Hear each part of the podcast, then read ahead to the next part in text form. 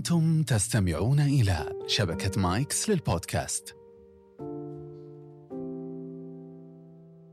ببدلة سوداء يعلوها منديل أزرق وفستان زفاف زاه كالفجر ومترامي الحدود.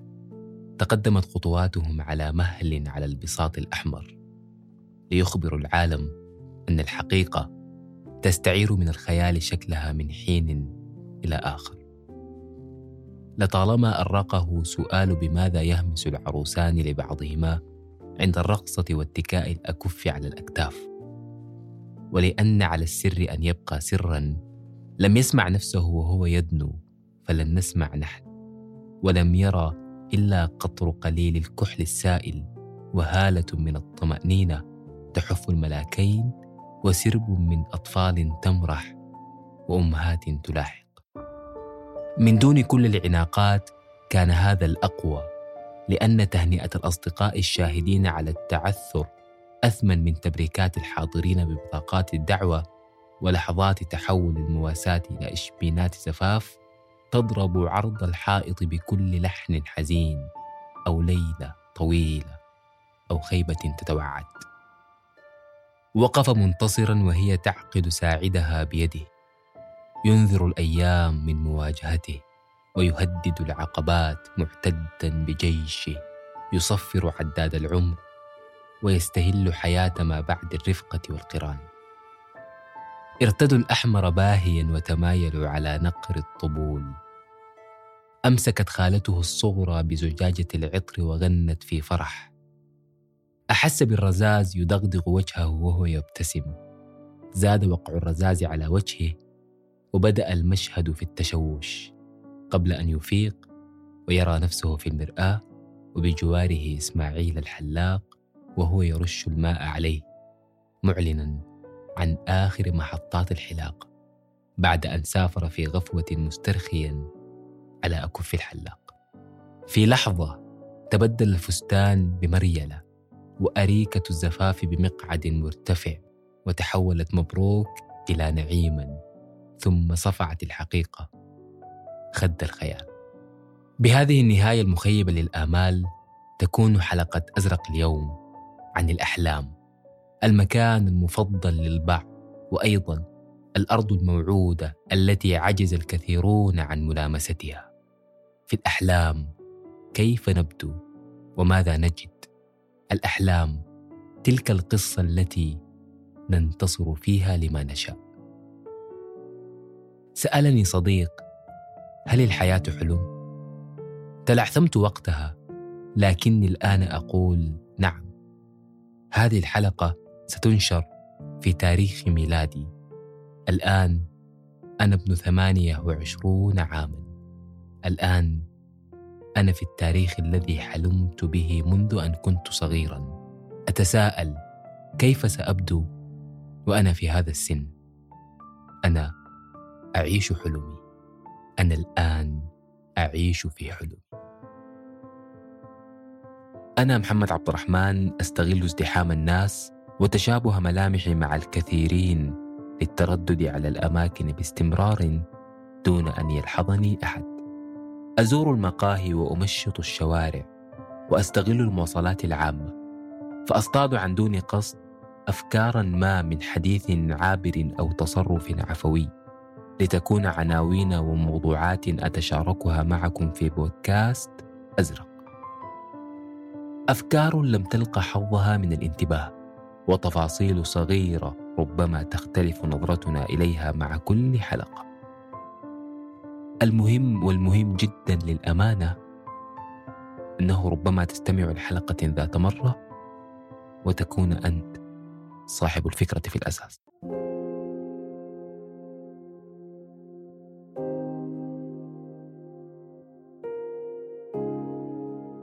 كثيرا ما يضيق الواقع بنا ويحدنا الممكن ويغيظنا المستحيل. فلا نجد براحا للهروب إلا أن نسافر بعيدا حالمين. عالم من الخيال نستطيع فيه أن نكتب النهايات التي تعجبنا أن نكون الأشخاص الذين عجزنا عن أن نكونهم حقيقة أن نحيد الظروف والمجريات لصالحنا. ولا نرسم على وجوهنا شيئا. سوى الابتسامة الابتسامة الخالدة التي لا تغسلها الأيام.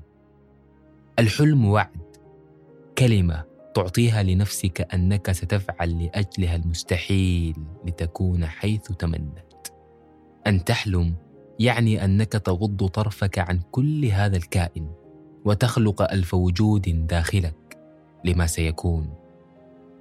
أن تحلم يعني أنك عرفت نفسك لمست العصب فيها ورسمت طريقا لما في الغيب. نحن أكثر مما نحن عليه في أحلامنا. نحن بكل ما نحن عليه الآن مؤقتون. مرحلة انتقالية لشيء لاحق. نعيش حياتين بالتوازي اثنين في آن واحد. أيهما سيبقى وأيهما سيرحل؟ هو السؤال الذي يؤرقنا ليل نهار. الحلم امتداد آخر للحياة. لذا كان لزاما أن يكون اصيلا نابعا منها. فاحلم بما تشاء لكن تأكد أنه حلم. أكرر هذه الوصية كثيرا أعلم. لكننا ننسى أن نكون نحن. فنسلب حتى المخيلة. أحلم حتى لو لم أحظى بوعد في التحقق. أحلم لأن العيش بالواقع فقط هدر للكثير من الحياة.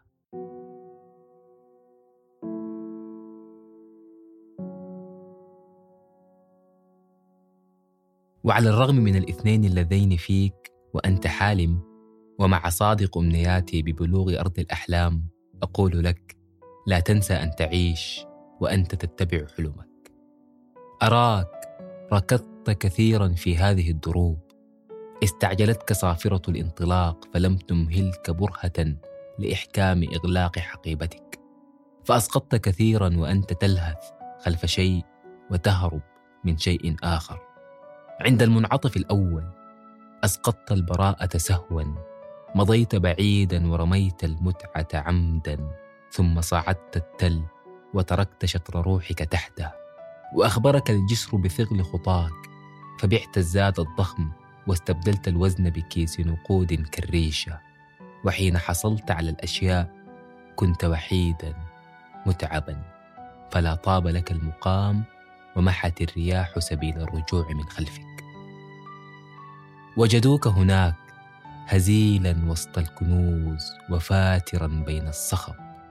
رشوا الماء على جسدك. قبلوك وضموك إليهم وعادوا بك كأنك لم تخطئ. كأنك لم تطلب فيهم سعرا. راودك الحلم وأنت لديهم ثانية. حدثتهم بالترحال والوجل يكبل صوتك. فخذلوا خوفك وساروا خلف خطاك. ركضت كعادتك فأعادوا ما يسقط منك على سهوك. أرعبك التل فنسفوه وفاوضك الجسر على الرفقة فاختاروا مضيك على بقائهم ومضيت وحين حصلت على الأشياء ما كنت وحيدا بل تعلم أن هناك على الضفة كل من بعضك ينتظرك. فرجعت ورششت عليهم ذات الماء أنبت الزهر بقبلاتك وضممت الجذع اليابس منهم وعدت إليهم كأن لم يكتب للبعد وجود كأن لم ينهي مشوار الرفقه جسر. ليس وحيدا من سار وحيدا وخلف خلف النار من ينتظره.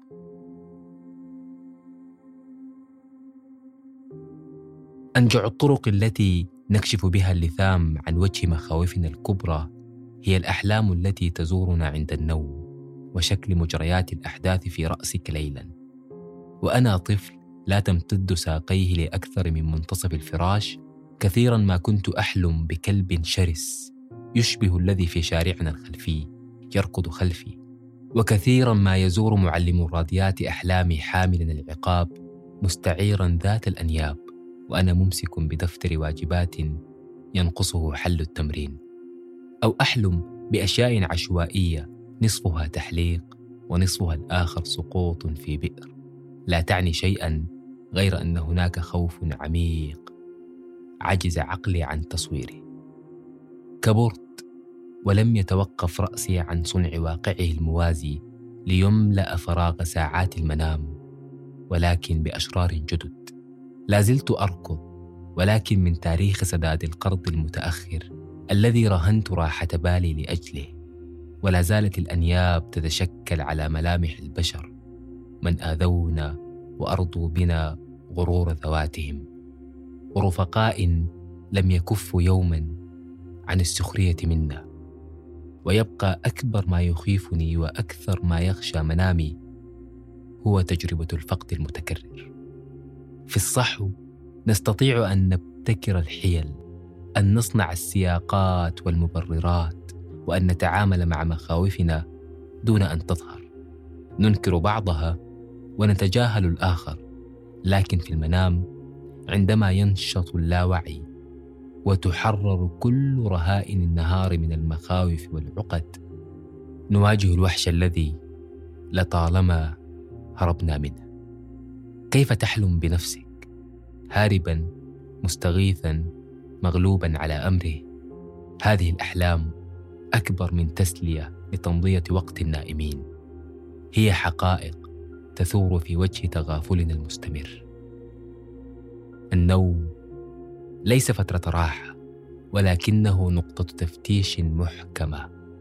توقف الثانويات وتسمح بعبور الراسخ المتجذر إلى داخل أحلامك.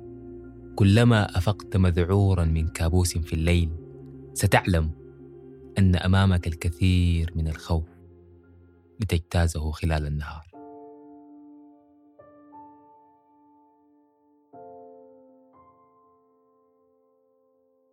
وبعيدا عن كوابيسنا الأحلام هي المقهى الذي يجمع المقربين أو من كانوا كذلك عندما يعجزون عن الزيارة في الواقع فيتسللون إلى الأحلام. أتساءل دوما كيف نبدو ونحن نزور أحلام الآخرين؟ أظنك كنت بهيا وأنت تطل على حلم من كنت عزيزا. يغمض عينه ذاك الذي نسيته فيراك على آخر هيئة تركك فيها. باسما متأنقا حلوا كما استطعمتك عينه.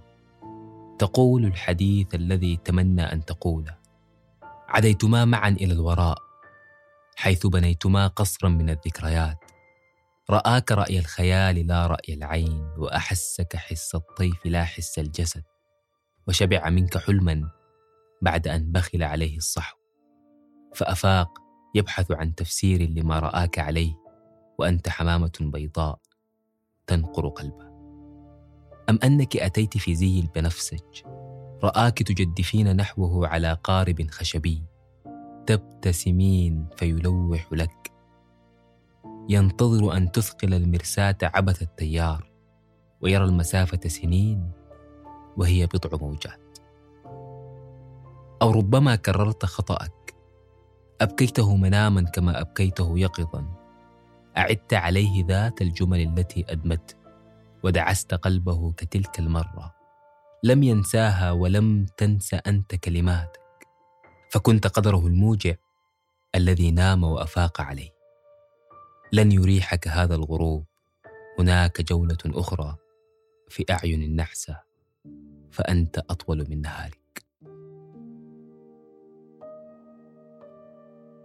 وصلت حلقتنا إلى نهايتها.